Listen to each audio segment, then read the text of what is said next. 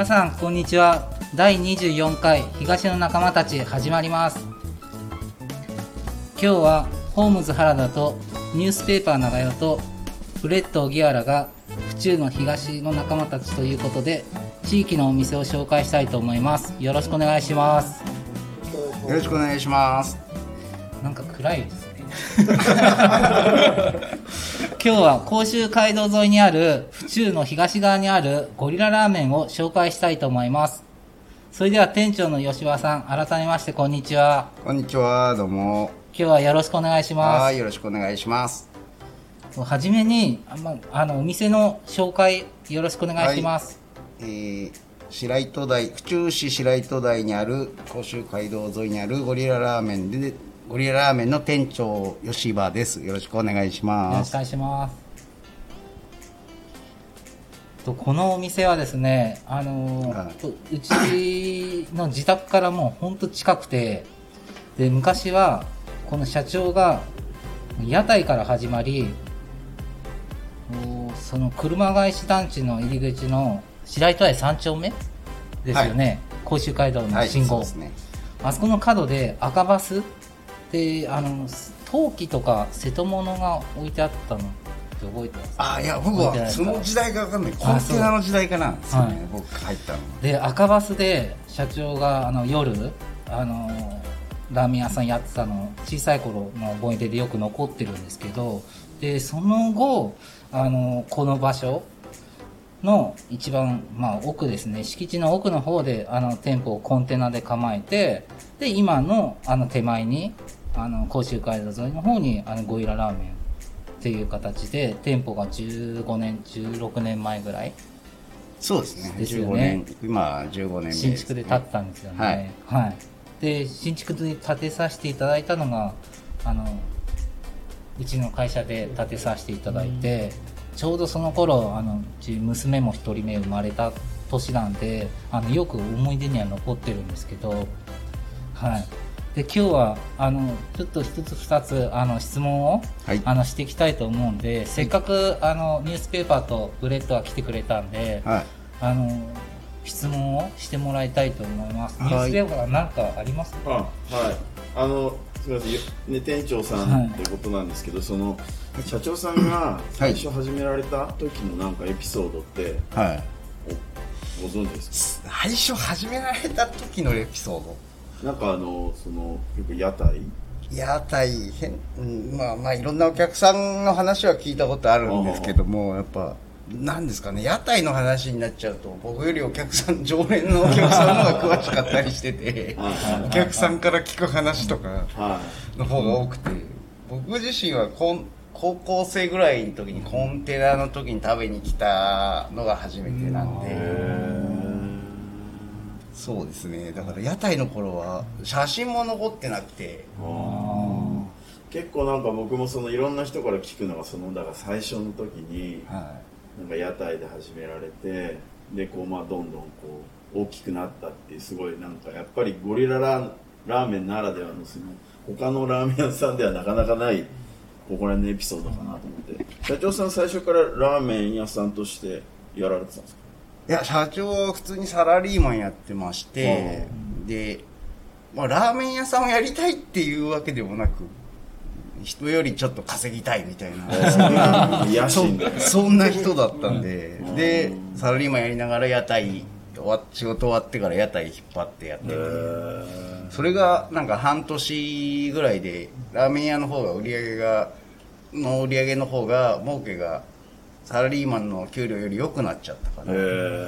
でもやめちゃえっつってラーメン屋になっちゃった人なんで、すごいですね、なかなかね、仕事が終わって屋台引っ張ってやるって、そうですね、根性はあったんじゃないですかね、そういうの。すごいな。で逆にじゃあ店長さん、今のラーメン作られてて、ゴリララーメンのラーメン屋さんでよくあるのはどうやって出し取るかっていうところが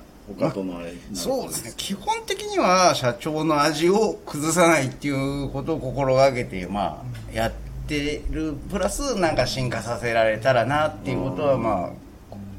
気持ち的には持ってやってますけども、やっぱりベースとなってる売れてるラーメンなんかはやっぱ社長が考えたものですし、まあ、それを絶やさずやっていけたらなと。プラスアルファちょっと、まあ、ごま味噌ラーメンだったりつけ麺は自分が後から考えてメニューに入れたものなんで、そういうものもこう売れてきてるから、まあ、ちょっとそういうところは僕の嬉しさではあるんですけど、ね、もし お話できるなら聞きたいんですけど、基本となるその出汁っていうかベースとなる出汁、ベースは割とこうシンプルで、そんなにこう特徴があるラーメン屋さんではないんですけど、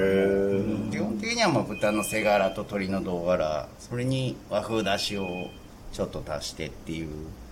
感じのベースなんで、ちょっと変わったとこがあるとすれば、その上に乗ってるひき肉ですかね。台湾ラーメンからちょっとヒントを得て作ったちょっと八角が効いたような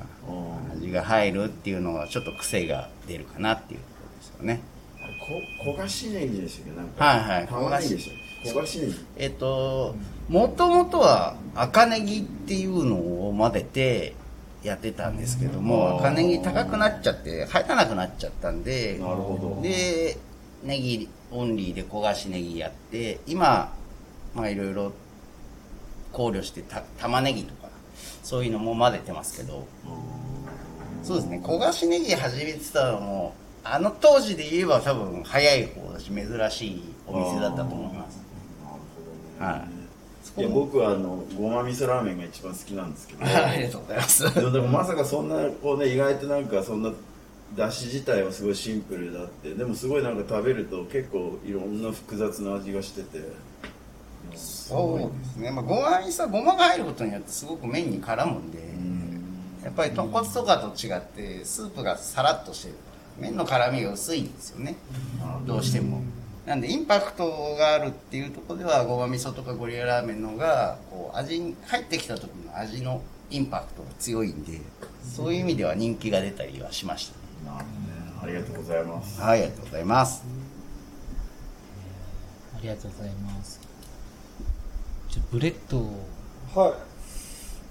い、僕からの質問なんですけど、はい、まあ、駐車場今広くてすごいラーメン屋さんには少ないじゃないですか。そうですね、駐車場、はい、やっぱり、まあ、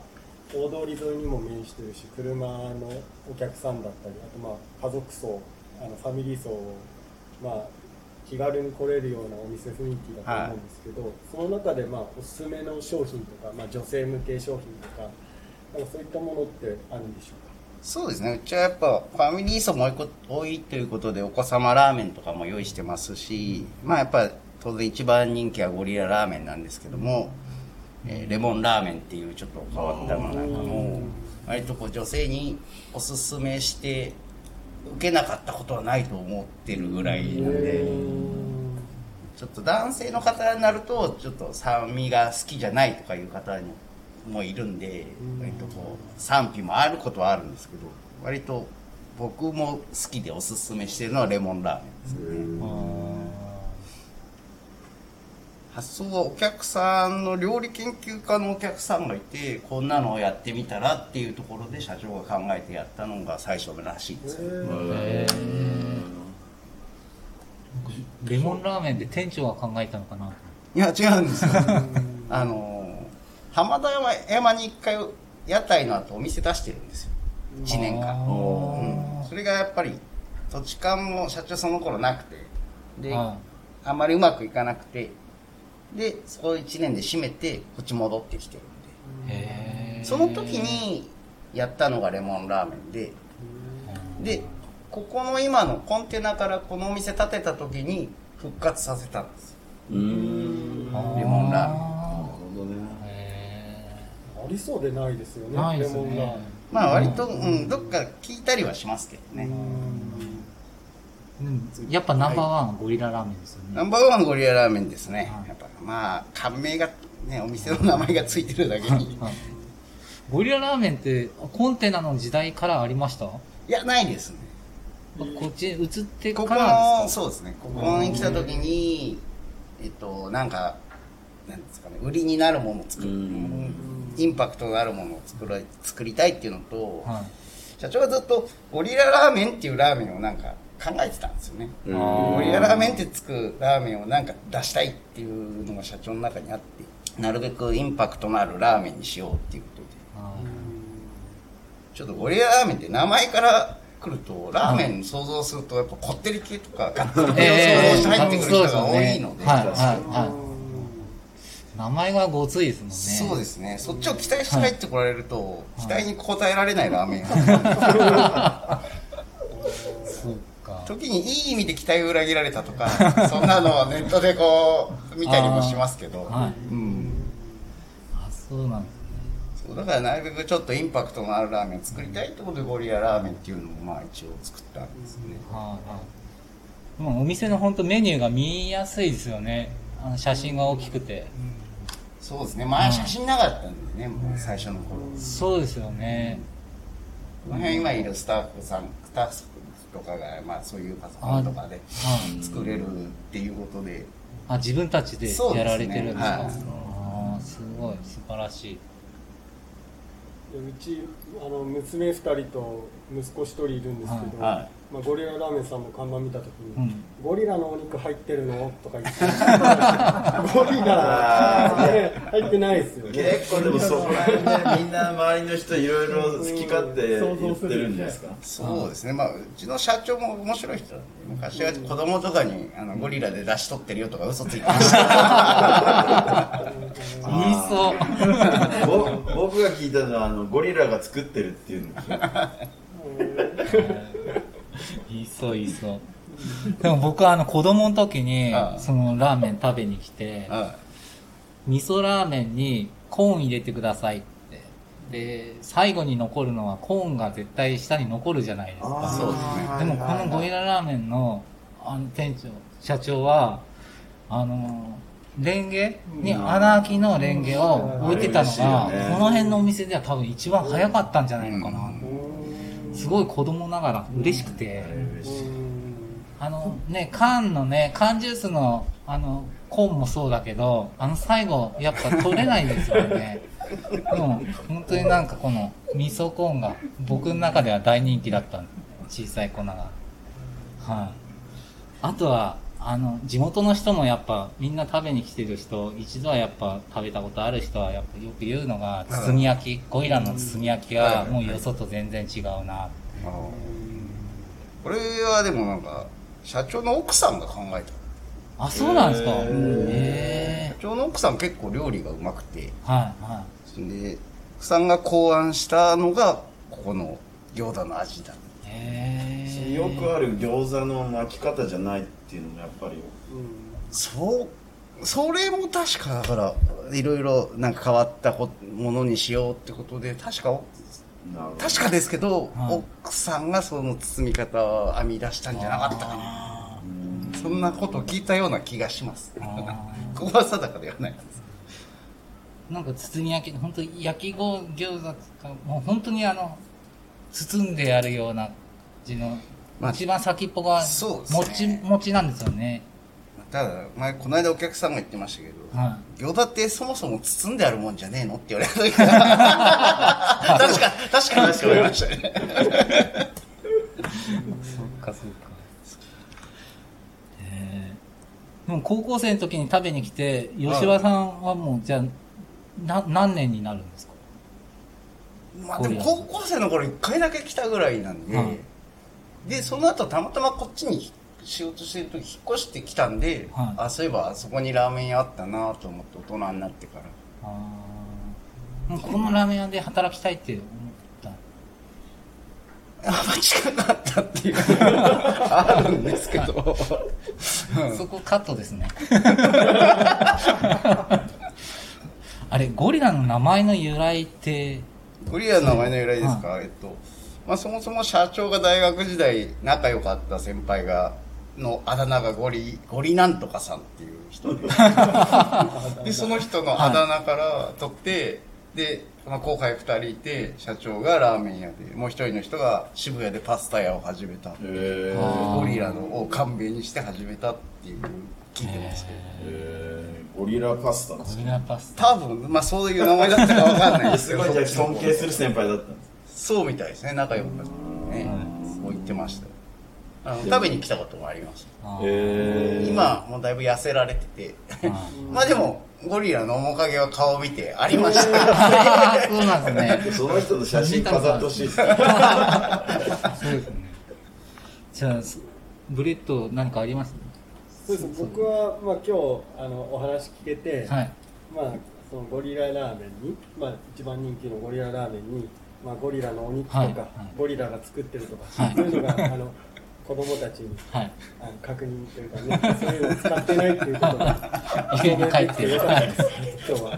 い、お腹いっぱいです。はい、ありがとうございます。じゃあそろそろお時間なので、今日はどうもありがとうございました。はい、どうもありがとうございました。で、府中の東の仲間たちってことなので、ゴリララーメンさんも、はい、東の仲間たちになっていただけますでしょうか。いいとも。ありがとうございます。はい、ありがとうございます。じゃあ後ほど番組のステッカーをお渡しします。はい、ありがとうございます。はい、それでは今日は府中の東にある甲州街道沿いのゴリララーメンからお届けしました。ぜひ一度皆さんもお越しください。さよなら。ありがとうございました。